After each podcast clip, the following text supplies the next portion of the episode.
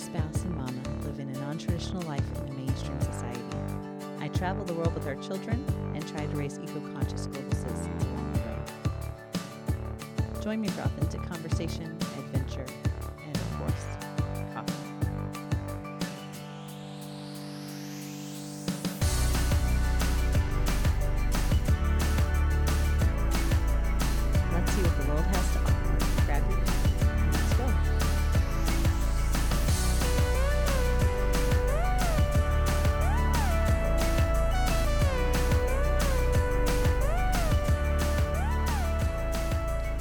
the Wild Bradbury podcast.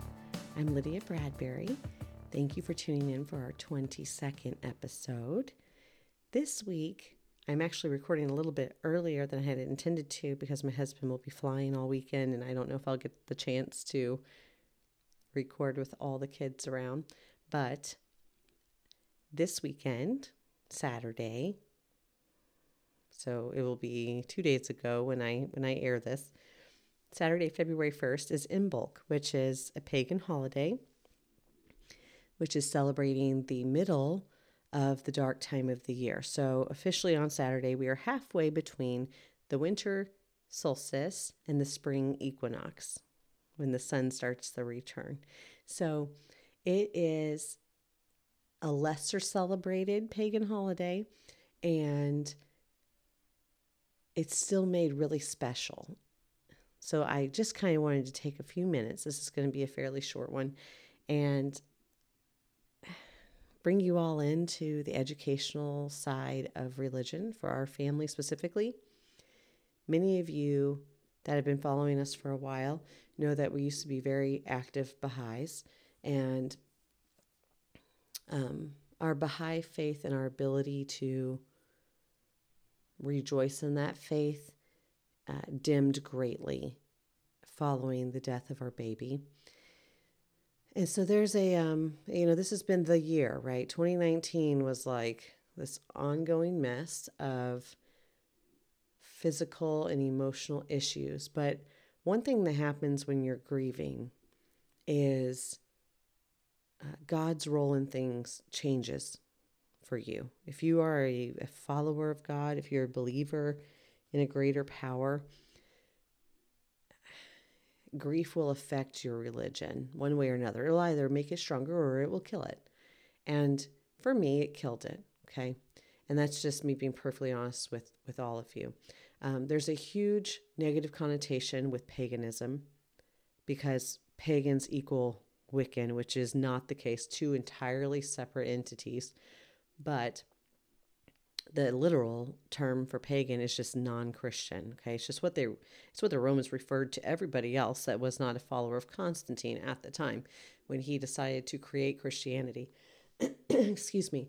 So when i say that my family is pagan and that we are raising pagan children it has absolutely nothing to do with what i think you should or shouldn't believe or what your views are on religion or what what I personally believe in or what you can bring to my coffee table. Okay, all of this, I love spirituality conversation as a whole. I love it. I love theology.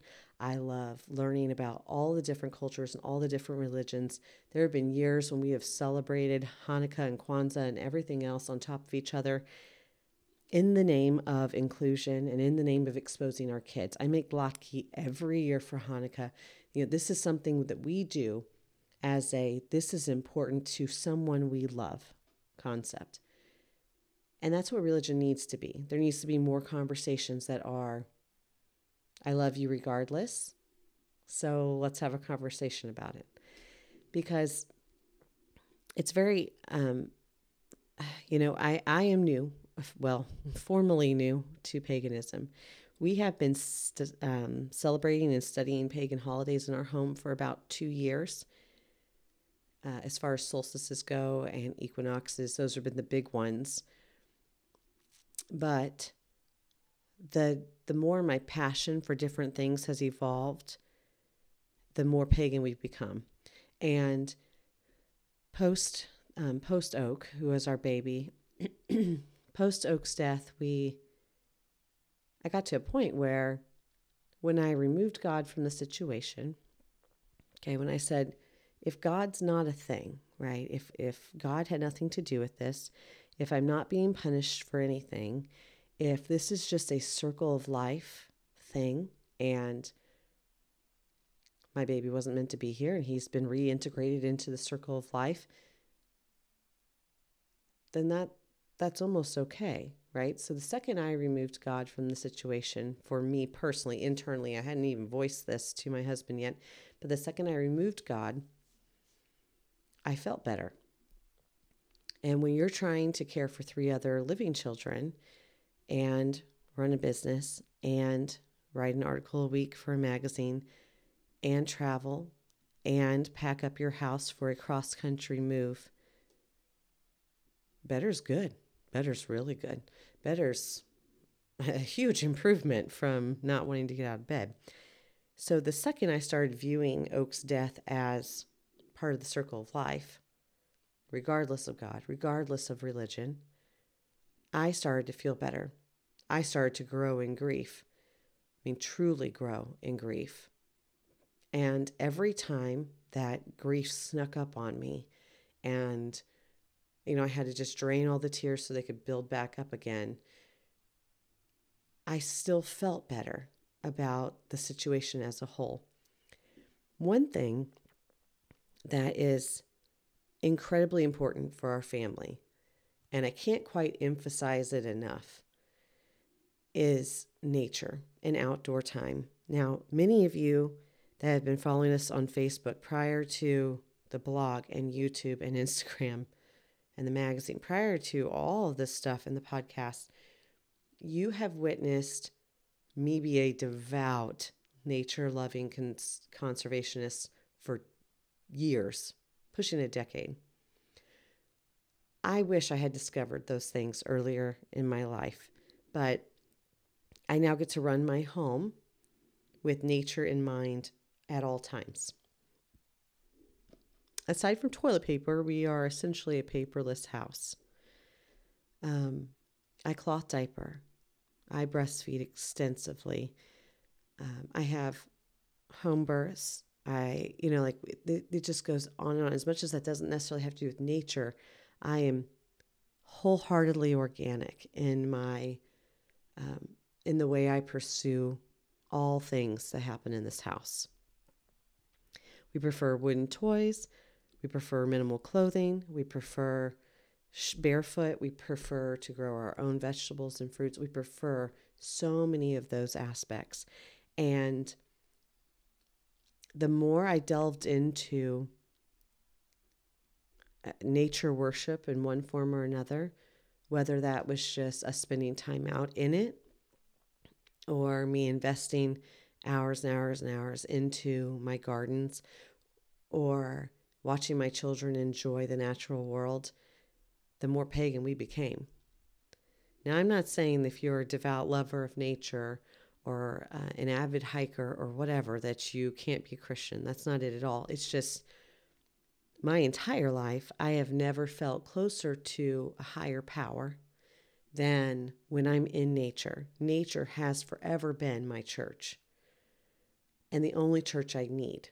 So, it made sense for us to eventually tie nature into our religion and become fully pagan.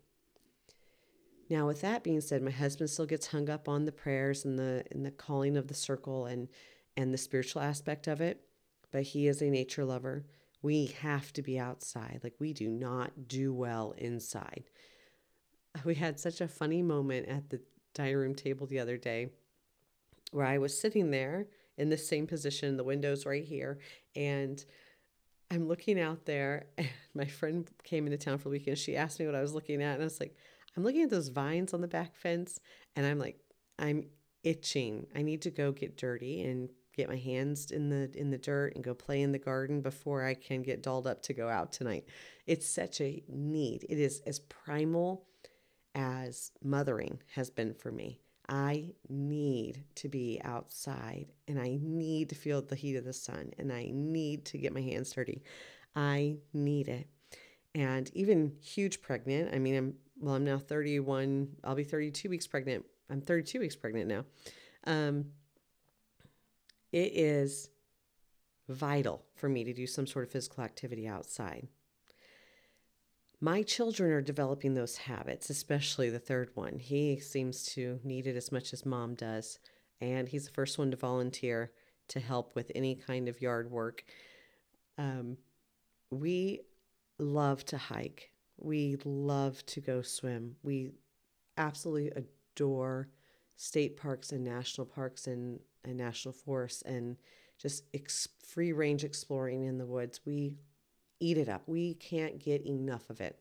So when I say that all of us are spiritually better in nature, the one religion that comes to my mind is paganism. So when after we lost Oak, my husband, I finally had this conversation with him once we had moved or gotten to California. I don't know if we were settled yet or not, um, but we went to our first Baha'i study circle. We'll call it a meetup, meetup church thing here. And we were so excited to come back to California for many, many reasons, but the Baha'i community is one of them. It, aside from, well, no, this is the biggest. San Diego has the largest Baha'i community in, here in the U.S., and we could not wait to be surrounded by other Baha'i families because being from, well, not from, but coming from rural North Carolina, it was a very big deal um, for us. We, there was only a handful of Baha'is and only two other children. So it makes it hard to raise a child in a new faith that you don't have any experience being a child in yourself. Um, I was raised Catholic. My husband was raised Catholic. Now, I'm certain that my mother would have talked to me about God more had I brought it up, but that's what Sunday school is for, right? so you didn't have to have those conversations with, your kid. So, um, to in the Baha'i faith, the spiritual education of the children falls solely on the mother, and so it's very the, the lines of communication are constant about religion and faith. So, having a community to bounce ideas off of and learn different traditions and practice more ritual sides of it was crucial. So, we were so excited to be back here. We went to a couple of the Baha'i meetups and I just couldn't get there. I just couldn't emotionally get there. I got more and more annoyed every time I went because if all these prophets are real, if all, which I do believe that all the prophets existed, that they all came and served their purpose. I totally believe all that. But I'm not a prophet worshiper by nature. I'm not. I feel nothing worshiping a prophet.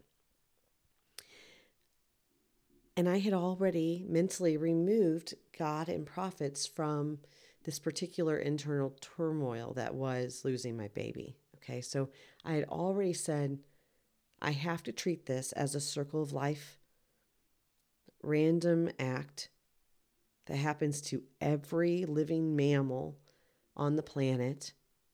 You know, no mother lioness goes into having three cubs thinking that any of them are going to survive. And somehow, as humans with modern medicine, we have tricked ourselves into feeling guaranteed a baby. You're not guaranteed a healthy child you're not guaranteed a child. So I think it's very um, everything about childbirth is is primal. Everything about conception, carrying, nursing, delivering, everything about that sequence is inherently mammalistic. It is so primal. Nothing about that is taught. And you can research your way to success all you want, but in the end, shit happens. In the end, you're not guaranteed any of those things are going to work out. And if you were, uh, you know, a Neanderthal, if you were a platypus for that matter, if you were whatever type of animal, other animal you can think of that has live births, platypus lays eggs up, back up. Anyway, if you were a mammal, you would not you, you know, if you if you couldn't nurse, that baby would die. If you if you couldn't carry a T-shaped uterus or whatever, that baby would die, and you would move on. As much as I believe that animals mourn the loss of their children, they do not. Their their goal is to create a genetic le- legacy, so they move on to get pregnant again more quickly, which was initially the hardest part about all of this. I you know I lost a baby at 18 weeks. Um, through a full placental abruption. And I went in four weeks later to have, you know, my postpartum checkup and my pap smear and all this stuff done. And she was like, Well, my, my OB at the time, um, she said, Well, um, you know, I'm not sure what your mental state is at the moment. And I'm not sure that you guys have had the conversation about trying again. And I'm not, you know, I just don't know. But uh, just like all, just like all good mammals, your body's now ovulating four weeks after loss, which happens in nature regularly. You lose a baby, you start ovulating. Your baby stop nursing, you start ovulating. You, it's life. And as hard as it is, and as hard as it still is, and his first birthday is approaching, and all the the dark cloud feelings that come along with that it was made 10,000 times worse by thinking that I somehow did something for God or karma or whoever to smite me. So the minute I removed him, her, it, they from the equation, I started to actually heal which a good thing I did because I was pregnant 10 weeks later. So, you know, it's nature has a funny way of bringing everything back around for you. And if you were to go sit in it a while and treat it like a temple, you would see these beautiful circles, circles everywhere, how things continue to come back around and how one thing dies, but that body feeds this and, and it just keeps going. And that is the most magical thing on this planet. Now, I will say that Imbolc, which has ha- just happened on Saturday, February 1st, is was one of those when I started delving more into the pagan faith, it was it was one that I didn't know hardly anything about. I essentially knew nothing about it. I love me a February holiday because it helps break up the dark time of the year. And planning for holidays helps get you through those darker, cloudier, cooler months of January, February, March. But I didn't know anything about it. I really didn't. And the more research I started doing, the more I started to love it. And so this Imbolc, though I originally had huge plans for my husband, because I needed him to build me some raised flower beds, and he's now out of town, so he gets out of that temporarily. But Imbolc is about first planting. It's about planting those seeds that you get to reap the benefits of later in the year. And it ties in my devout love of gardening into a holiday. I'm not sure it gets better than that. I mean, Yule's pretty cool, but I love me some Imbolc. So this Saturday, the kids and I um, started little planter seeds. Little, little good grief, I can't speak. They we started little, um, you know, well seeds. We started seeds. We planted seeds, and we planted numerous types. Um, I have some that go specifically in my garden tower, which is my hydro tower that you guys have probably seen pictures of at some point or another. Uh, we're also going to, we started seeds for these flower boxes, herb boxes my husband's going to build. And we started seeds that are going in the ground. And it is a fabulous way to include them in one, a passion that I love, two, in growing their own food, three, in outdoor play and sunshine time, right? I mean, all this is taking place outside, which is where our family would rather be. So it's very, it's been very special. And those little flowers and little seeds, we've planted extra to make gifts for our neighbors and friends for Valentine's Day. So the ones that we know will germinate quickly and sprout within the next 14 days, we get to give to people and share that love and share the hard work of our labors. And it's almost as sweet as if I was sharing food right off, you know, sharing tomatoes right off the vine with my neighbors as well. It can be as special as you want to make it. And for us it's a it's a religious thing. It's a nature. It's an appreciation for nature and an, an appreciation for the sun um, sort of existence.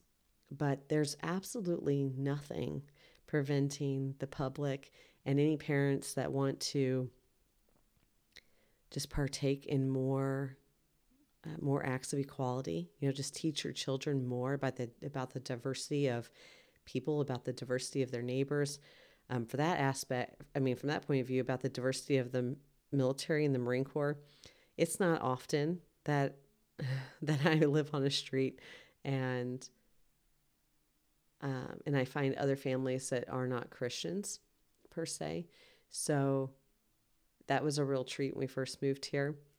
But for the most part, the military is heavily conservative and mostly Christian based religions. So if you are um, if you are a parent that just wants kind people, right? Your goal is just to raise kind humans that are accepting of others.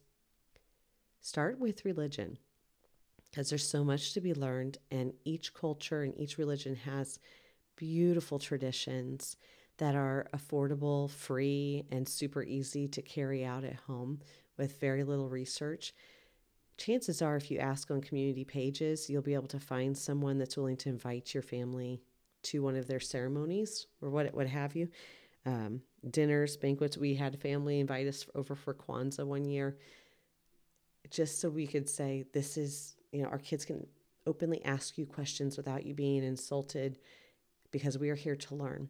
We just want to be inclusive.